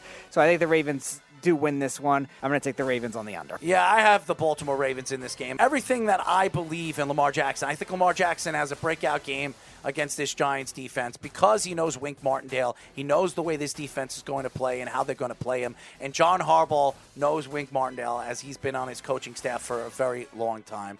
I like Baltimore on the under in this game. I think it'll be a low-scoring game. I think both defenses will show up. I think it'll become more of a running game with Lamar Jackson and J.K. Dobbins. But I believe one way or another that Mark Andrews and this Baltimore Ravens team will come out a winner. Give me the Ravens on the under. All right, shifting to the other NFC East matchup, the Dallas Cowboys at the Philadelphia Eagles Sunday Night Football, the over-under 42 for this game. I'm going to take the Eagles. I'm going to take them actually semi-blowout in this one because of the way their defensive front is. I think their secondary with Darius Slay and Chauncey Gardner-Johnson will be a good job of doubling up CeeDee Lamb. Michael Gallup looked good in spots last week, but again, I still trusting him to get back from injury against the rest of that secondary could be very hard. Zeke's had his moments against the Eagles, but he's definitely not the same running back that he was either. And then Jalen Hurts against that Dallas defense, which is more of a base defense. It's a good matchup running-wise as well. So I like the Eagles in this one. I'll take them on the under. I think this is going to be a really fun game. It's going to be a battle of a very good two very good defenses. They're both very fun to watch, but I like the Eagles in this game. I think they're the better team. I think Jalen Hurts is the better quarterback. Well, I know he's the better quarterback. Cooper Rush, Dak Prescott, I still think Jalen Hurts is the better quarterback. And I think they're the better team. I think A.J. Brown, Smith, I think they have the better running game. I think they're going to be able to run against this Cowboys team. And the Cowboys, Micah Parsons is 100% healthy with the hamstring problems. Is he going to play? If he's going to play all the snaps, I like the Eagles in this game on the under. All right, last one, the game of the week. The Buffalo Bills at the Kansas City Chiefs. The over-under for this one, 54.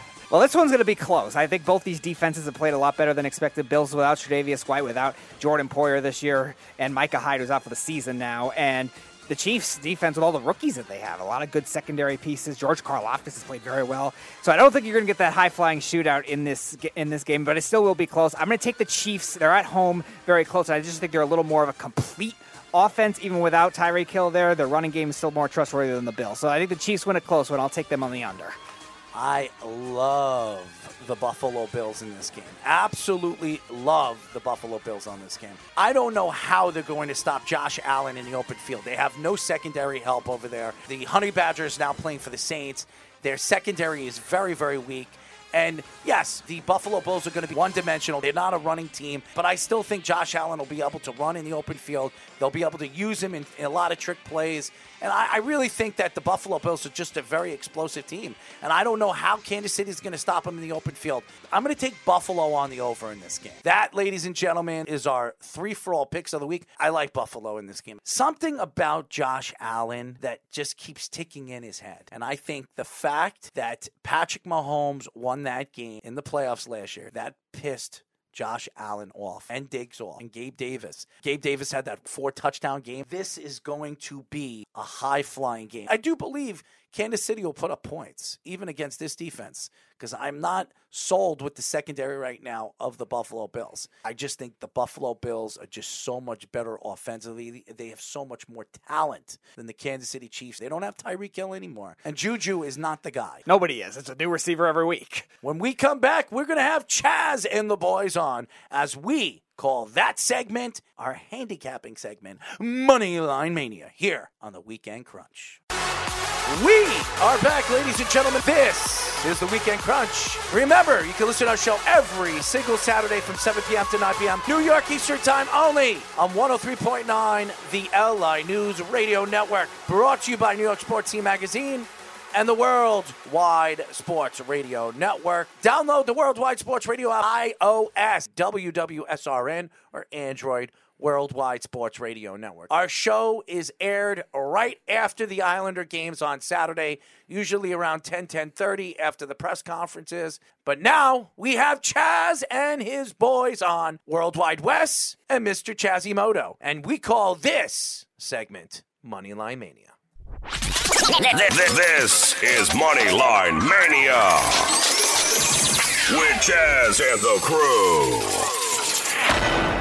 Now, Chaz and Wes, I'm sure you missed me last week. I was in Virginia. I had Josh filling in for me. I'm sure you guys absolutely enjoyed it. But how are you boys doing? I've been on with Josh before. Josh is a lot more mellow than you are. I know. He's a little boring. Josh was celebrating that he gave pleasantry in comparison to Errol. Seriously, he first tells us that he is not a homer. And then all of a sudden, when the Mets lost, he wanted to jump off a bridge. And the guy just needs to relax. And the Mets don't pay his bills. Why does he care so much? We talked about that on Wake and Bake this week with Tommy. Perspective of the coaches. Coaches are making play calls on the football field, and when they're accepting their Super Bowl trophies, none of those do they think about you. No, they don't give a crap about you. I'm a sports guy, and I'm a radio show host, so I have to love my team. Some people wouldn't even know that I root for some of the teams that I root for, because usually when you hear me talk about them, because they're so damn bad, I'm throwing them under the bus, a.k.a. the Jets. The New York Yankees, which they lost. They're tied 1-1 going into tonight's game, where if they lose, they'll be down 2-1, and I would say they're done. And then the Islanders, the Knicks. I want to tell all the fans that you guys, since you started 10 months doing Moneyline Mania with us, you guys are at 83.8% of your picks. I'd love it if there was a way for the listeners to communicate with us how much they've made, listening to what we have to say and just doing the right thing with it. Even if it's somebody that's betting $5 and $10 and they've somehow gotten themselves a tank of gas. It has nothing to do with the money. It's about being right. I write about these games too, so I have to put it out in writing. When I write for the game and it comes out exactly like I said it, the fact that I won money too is irrelevant. Wes does his Discord on his recording. You give out 7 plays and you're 6-1.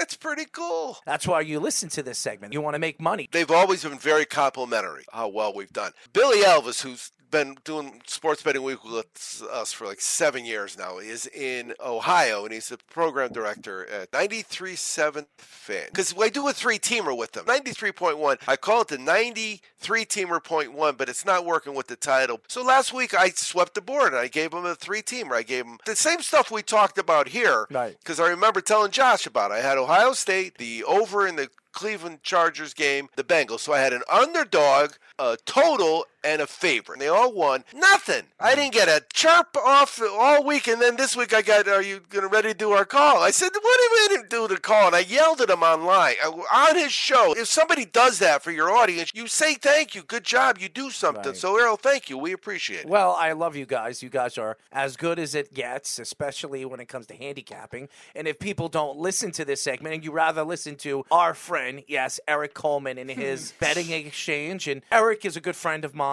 He likes to say that he's always right, but boy, oh boy, anybody that takes James Harden over Allen Iverson, he completely loses any thought of mind to make any bets on any of his credibility. Picks. His credibility is absolutely in the garbage. You heard me, Eric. In the garbage. Anyways, here we go, boys. What I do at night, I look for some late action, then I match it up with a pro game in a parlay. So I've got the straight bet and I got the pro bet. And when I wake up, all I got to do is look at my balance. If my balance went up, then I know I'm also live on the parlay. If my balance stayed the same, then I'm dead on the parlay, too. And I was all over Green Bay in the first half, and it worked out well because after that, it went down quickly. We talked about it on Canadian Thanksgiving Day. Monday, we had the game that I gave out for you last week, Wes, on this show, the Tale of Two Halves as well. I'm going NFL twice. The first one is probably not going to make me any friends. The second one is probably going to raise some eyebrows because of some things I said earlier in the season and because of how well Chaz knows me. I'm actually going out to Lambeau Field. I love what the Jets have been doing, and they've covered some spreads for the last couple weeks. They've shown up in some spots. What I'm going to talk about there is looking at the Jets. They've allowed some points to teams that are not scoring a lot of points. They played against the Steelers, and they allowed the Steelers to score 20 points. I do like the defense, and I like what they're doing. They smoked a broken Miami.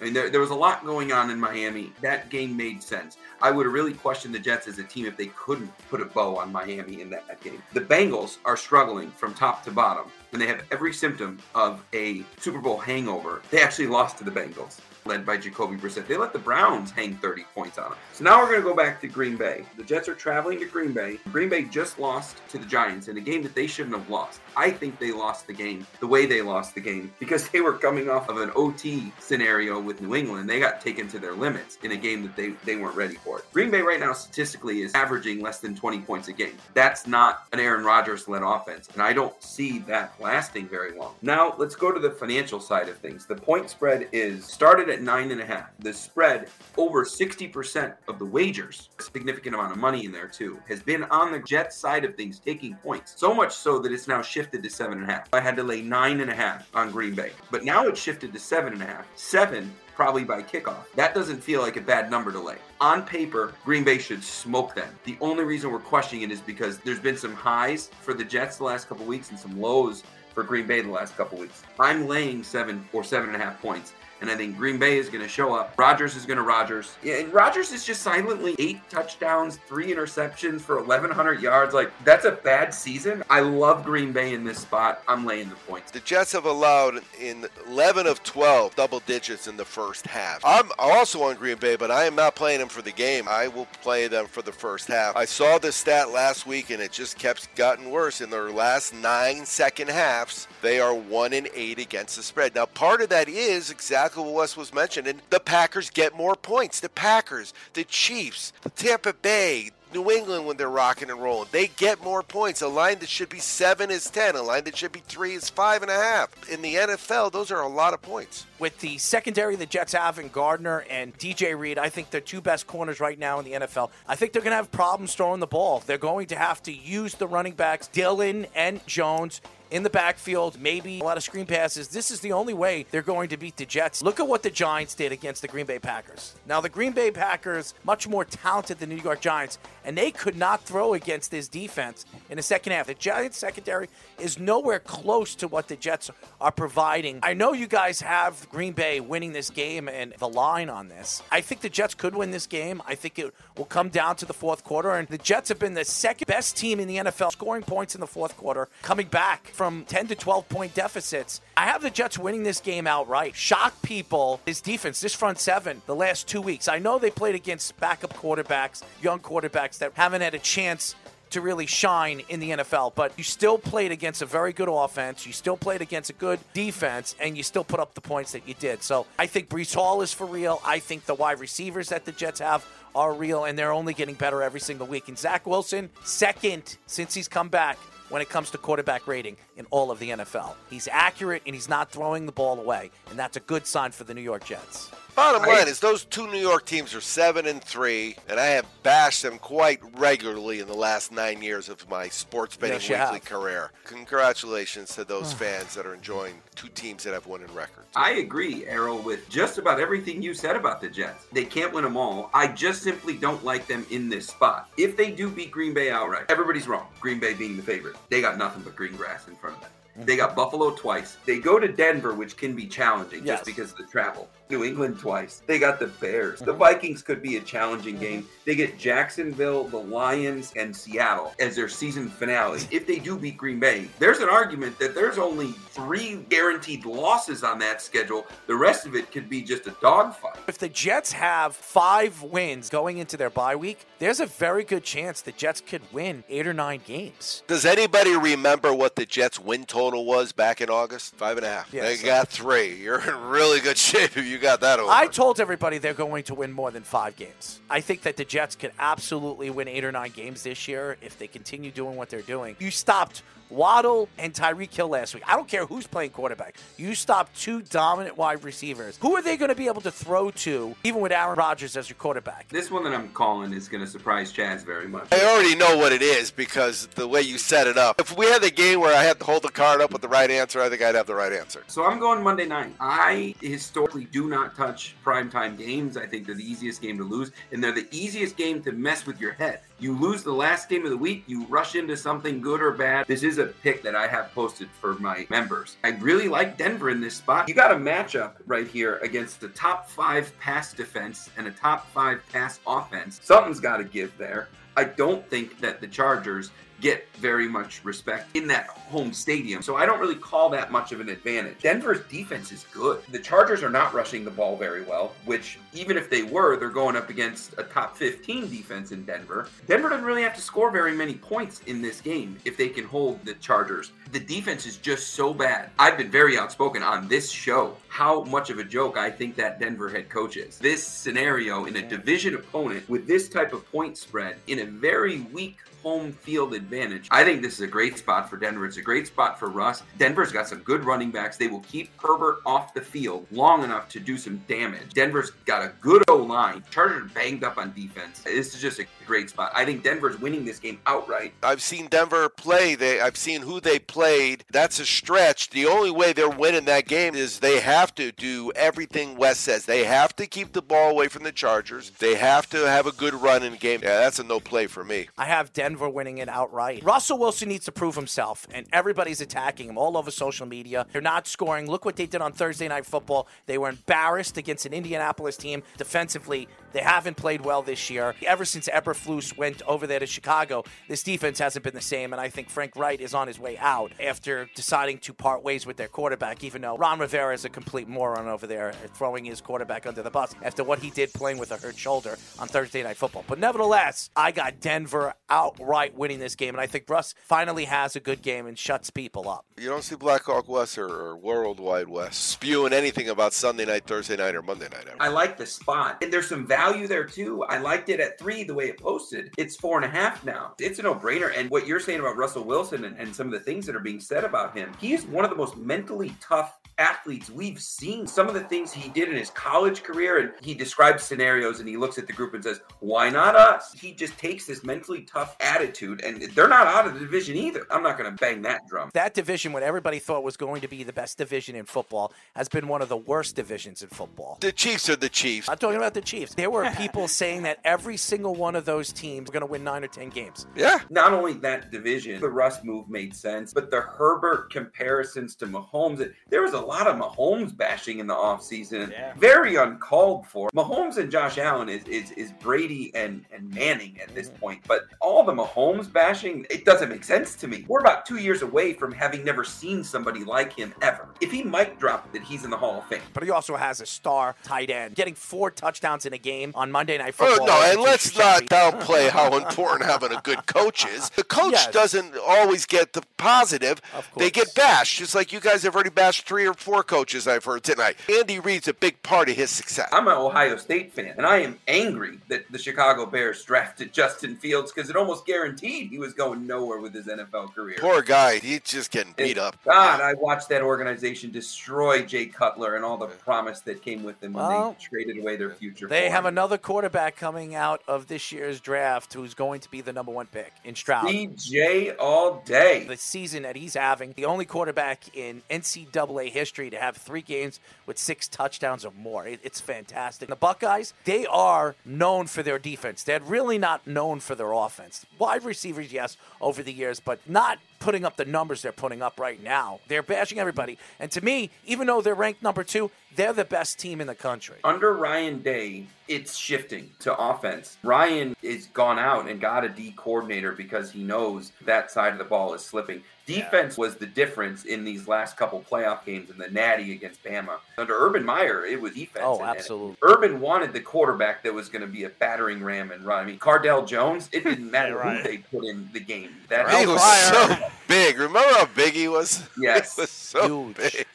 I told somebody, I feel bad for Vicky because I'll be rooting for Cleveland. Something will happen, then I'm rooting for New England in the same game, and she's totally confused. But the data says bet Cleveland in the first quarter and bet the Patriots in the second half. So I don't handicap that game. How many times, Wes, do you see me do the first half over, second half under? But it's so funny how the data is just a snapshot. Remember, the lines move. So if I'm telling you that the line on Denver Colts game in the second half was -1.5 for the Colts, yeah, that might be something you have, but you could have bet that game because I had a winner one of the games where the final line for the second half was 1, but I got 2.5 and it ended on 2. But if you bet it late, you got 1. When you're betting ahead in second halves before the game starts. You're hopping on the line that benefits you, and if you're giving points, you bet early. If you think it's going to be over and they're betting the over, you get it early, and otherwise you wait. 10 minutes doesn't seem much, but if you've ever done what I've done, hence the name Second Half Jazz, I sit and deal with second halves and watch the numbers change right in front of my eyes. Very similar West to live action, you know? There's some roll of the dice there, but it's gambling. You wait and you watch those numbers move, and SMU played Navy. The spread was 13. SMU went down by 3. Then it immediately changed. You can catch it at 10. Canadian football game. Team scores to cover the second half with a minute left, and they think you're golden, and they let the other team go the whole way down the field and score a touchdown. But it is gambling. I've got a money line play. The way I do it is I go through the first read, and I just make notes. And I do that. I come prepared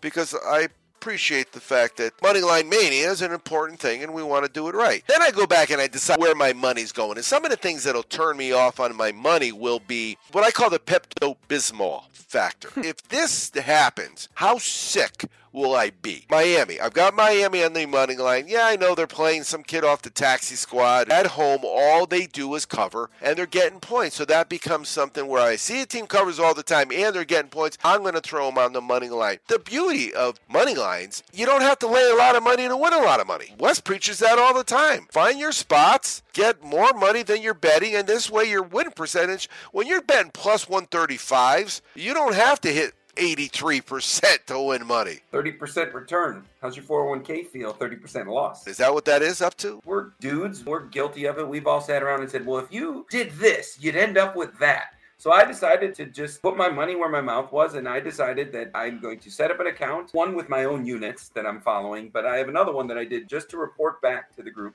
and I put $20 in it. It is every money line underdog outright, blindly. I'm just betting $1.25 because that makes it a $20 investment for the week. Last week when Pittsburgh was a 14-point underdog, yes, I had Pittsburgh money line. The Rams are playing, I believe, Carolina, and it's a 10-point. I got Carolina. If Carolina wins, that $1.25 is going to return $5.60. We started off with $20. All of the action is laid for the week. Technically, Thursday night, Washington was a favorite, sitting at $14.25 with all of the wagers laid for this week. In theory, you just got to cash 2 of them. Last week, at the end of the week, it was at $32. So a little bit over 53% return on investment since the beginning of the season. The system I wanted to exercise because you hear people say that if you just did this all season long, well, we're going to try this and see what it does. Well, there's 3 things I could say to you, Wes, right now. Do not bet on baseball because what's going on right now in the playoffs is just shocking. Philadelphia's up 2-1. The Yankees are tied 1-1. Dodgers are looking to be eliminated 2-1 Padres. The only guarantee right now, Houston up 2-0 against Seattle because of a lucky game number 1 comeback. Your hockey's back. Hockey, it takes a little bit of time. They really don't play starters with any type of passion during the preseason, and the intensity doesn't pick up. For me as a fan, it doesn't pick up until about NFL playoffs, 15, 20 games in, and it's hard to see. And the third thing is basketball starts this coming week. Even though Ben Simmons has a lot to say, you want to talk about crazy and stupid. Ben Simmons checks off all the points.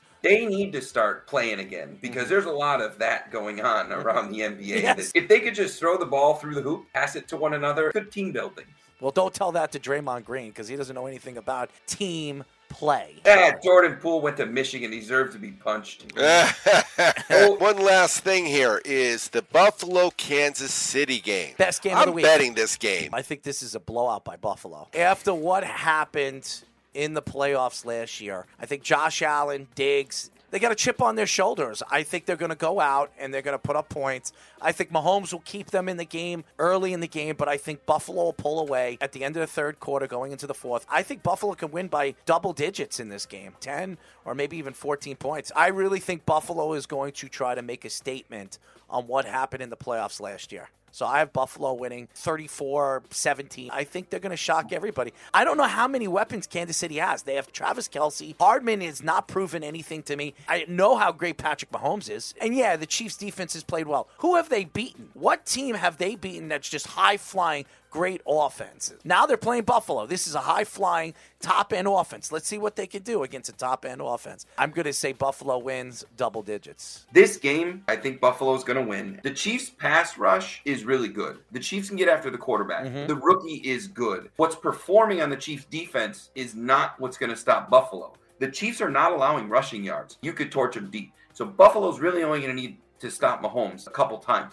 Now, on the weapons side of things, Juju is not catching the ball. Something needs to happen to make Juju WR2 or 3. MVS, he has got some speed and he's got some hands. The Chiefs don't need to have three deep worth of wide receivers when you have Kelsey. That's just a different dimension. You're going to put a corner on Kelsey if you want to stop him, but there's no corner that has the size or strength to stop him. Mm-hmm. All of their receivers are speed. Clyde Edwards-Helaire is typically good for 20-plus in the passing game. The Chiefs, they don't have these Pro Bowl receivers, but they don't need them. Mahomes is dishing out the ball, anywhere from 8 to 11 different receivers per game. But the Chiefs are going to get torched deep. I don't know how they're going to stop the pass. Their secondary is not good enough to stop the pass. And Josh Allen is way too mobile for them to keep bringing him to the ground. I think they'll sack him 3 or 4 times in this game. But I don't know that stops him. They're going to have to get him to fumble the ball. I think that this could be another game where the refs protect both quarterbacks. The NFL loses Mahomes or the NFL loses Josh Allen. They're not going to take that risk either. We could see some garbage too. All the other teams that you mentioned, they're all one-dimensional. And that's why they're talking about Christian McCaffrey. Buffalo's one-dimensional, but they still have Josh Allen that can run the ball. He's been the best quarterback besides Lamar Jackson to get extra running plays in the open field. I believe that they're going to use his legs in this game. He's going to make throws on the run. They're going to shut down defensively the Kansas City Chiefs, where they're not going to score and be able to keep up with the offense of the Buffalo Bills. In the second half, in their last 10 games, Buffalo is 9-1 against the spread. In the second half, in their last 9 games, Kansas City has had 7 of those 9 go over. That game and the Cowboys-Eagles game that stand out, and I'm very intrigued. Dak Prescott, I believe it will be a game time decision where everybody keeps saying Dak's not playing in this game. You watch. On Sunday morning, you're going to hear that Dak is on the field. He's throwing the ball. And don't be surprised that they say it's a game time decision. You see Dak Prescott playing that game. I believe it's going to happen. The story on Monday is going to be so Dallas Cowboys. I could see Cooper Rush winning this game. Philly can't win them all. Philly's got all of these good things going on. You can't say enough great things about Jalen Hurts and his character, and he's won everywhere, and he wins locker rooms and his legs and all of that stuff. And everybody forgets that Jalen Hurts was going to win the Heisman before he had a bad half of football and Tua came in and won the Nat. But it would be so Dallas for Cooper Rush to come carve them up. Just manage the game, make a couple big throws in the right spot, and now they got a quarterback controversy, which is how Dak ended up with his job when Romo got injured. I want to go pop popcorn. Dallas is playing better ball than they were with Dak. Micah Parsons is not 100% healthy. He has a grind problem. If you want to protect your best player, and the reason why your defense is as explosive as it's been all season long and one of the better defenses in the NFL, you want to make sure that your best player is 100% healthy in the big games. I do not play Micah Parsons in this game if I were the Dallas Cowboys. I don't want to put them in harm's way. Let's go back to, what you had said about the Chiefs and their defense and who they played. I'm just going to take that same philosophy and apply that mentality to the Eagles and the points they've scored and who they've played. They only scored 20 against Arizona. Not really blowing my skirt up with defense there. Jacksonville, Commanders, Minnesota, and you go Detroit. And Detroit is historically bad on defense. Right. So the Eagles have not exactly hung these points on great teams. Even without Parsons, this Eagles team, they're just due for the come down. And I don't do NFC East teams. You're going to be in Philadelphia. The crowds are going to be crazy. They hate the Cowboys. I expect it to be loud. I think it's going to be hard for Cooper Rush if he plays in this game. If Dak plays in this game, I think he has the ability to try to win this game. The reason why I think Dak could play in this game is because if Micah Parsons can't play, they're going to need to edge them somehow, and they need that offensive stability, and I think he can give it to them. Dak is better than Cooper Rush. Cooper Rush's numbers have been horrible, bud. If we were to delete the names of the teams and just say division matchup, 6.5 points. Mm-hmm. I'll take it. And FYI, last year, Dallas had 92 points they scored against them.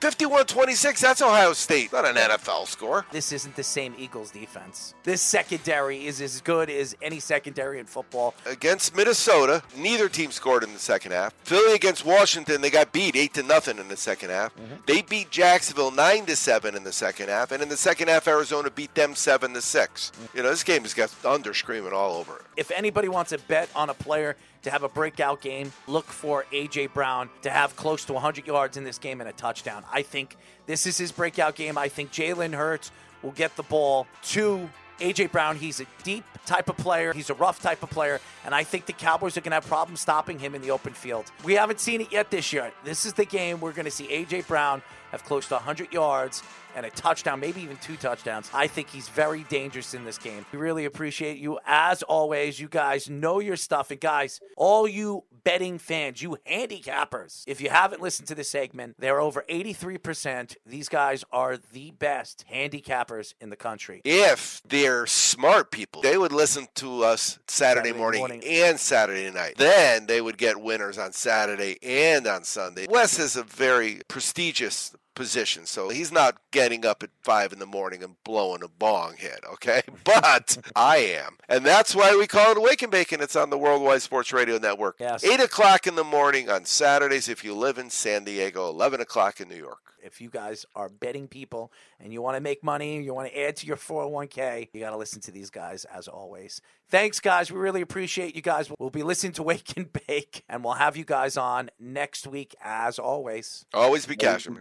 That was Wes and Chaz. Best segment when it comes to betting. I'm sorry, Eric. I'm not throwing you under the bus. I love the betting exchange. You're fun to listen to. You have a lot of personalities over there, especially ex-NFL players. But if you guys want to listen to the best handicappers in the country, listen to this segment. When we come back, Speedy, what do we got? We got some NHL talk and some crunch time. Here on the Weekend Crunch. We are back, ladies and gentlemen. As you know, this is the Weekend Crunch. I'm your host, Errol Marks, my co-host, Speedy Petey. Remember, you can listen to our show every single Saturday from 7 p.m. to 9 p.m. New York Eastern Time. Only on 103.9, the LI News Radio Network. Brought to you by New York Sports Team Magazine and the World Wide Sports Radio Network. Remember, you can check out our app on iOS, search us on Apple, and search WWSRN or Android. Search us in the Play Store, Worldwide Sports Radio Network.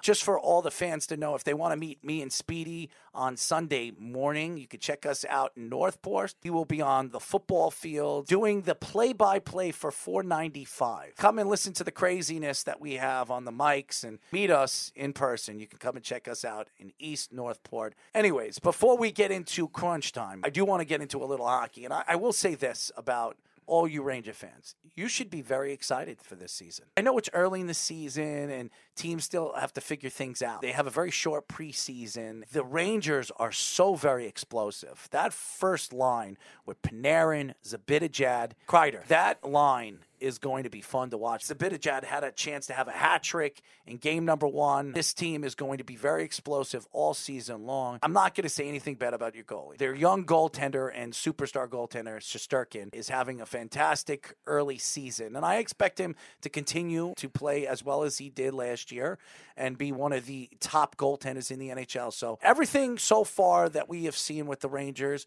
I know they're 2-1. In their first three games. They lost against Winnipeg last night. They look really, really good, so you should be very excited with the New York Rangers play, Speedy. Yeah, you mentioned Igor, especially against Tampa, against Minnesota, two good offenses so far, playing very well in both of those games, too. And I think the young defensive players have been very impressive, too. Braden Schneider, Zach Jones, and Keandre Miller have all gotten off to strong starts this season, and I think that's very impressive to see. Offensively, Kaapo Kakko has played a lot with Mika Zibanejad and Chris Kreider so far in that first game against Tampa, and he looked very good when it came to spacing, handling the puck, too. He scored a goal against Minnesota as well, so I think that's a good adjustment to be able to balance out those lines, too, where Panarin doesn't have to play with those guys all the time either. And if you could balance out the line where they're three deep, that's going to definitely help. A lot of the controversy was made of should they break up the kids line because of how well they played in the playoffs. Well, Kaapo Kakko and Alexi Lafreniere are both going to get their chances to look better statistically playing with those guys, too. So there's going to be benefits long-term that Gaudreau Gallant can experiment with. And so far, so good for this Ranger team that looks really good offensively so far. Really good. Getting a lot of shots on goal. And the spacing, the passing has just been really well. Crisp. And they're getting a lot of good high-quality scoring chances, too. Even if they miss the extra pass, they don't score on the extra pass, they're getting good chances right in front of the net. You're going to see a lot of goal scoring for the Rangers this year. They're going to be one of the high-profiled offenses in the NHL. I still worry about their defense. As good as some of these young players you have mentioned, Speedy, and they have one of the best young defensive players in the NHL in Fox, I still worry about this defense as the season progressively moves forward. And these teams like Tampa and Minnesota that they played early actually figure things out. It takes a while for these teams to figure things out. I think you should be excited. As far as the Islanders are concerned, they have a new coach maneuvering the lines. It's completely different lines right now. You have Palmieri playing with Barzell right now, and I don't know what's going to happen with a new coach like Lambert. I do believe by watching the Islanders the last two games, including tonight, they're going to shoot more, and they're going to try to provide more offense in the offensive side of the ice. Concentrate on the defensive side of the puck and really help out the goaltending. I believe the Islanders are going to be a lot better than they were last year. I think they're going to compete. A lot more home games in the first month of the season than they did last year, which was none. COVID's not going to be a factor this year. So I believe the Islanders will be competitive, and they will be able to compete against the top teams in the NHL, especially in the Metropolitan Division, where I think they could surprise a lot of people. They're very talented, and they're one of the more top defensive teams in the NHL. Right. You mentioned the shot attempts total, the shot volume that I think the Islanders have been too passive with under Barry Trotz in years past. Now, obviously, Barry Trotz is a great coach. I'm not criticizing that, but when it comes to their system, had a lot more in terms of taking good shots or making the extra passes to possess the puck, which a lot of hockey analytics do that now anyway, but the Islanders were passing up a lot of quality chances. We talked about it last year with Barzal being sometimes too passive to shoot, which we've seen with the Rangers' young players too, and sometimes passing up good shots in order to do that. And the other thing that's going to have to get better for the Islanders is overall team speed. So the young players are going to have to be the key for that, especially somebody like Oliver Wahlstrom, who's hurt right now. Yeah, and some of the prospects that could come up for them that have been very impressive for the Islanders in the preseason and very, very impressive for the Islanders in junior leagues.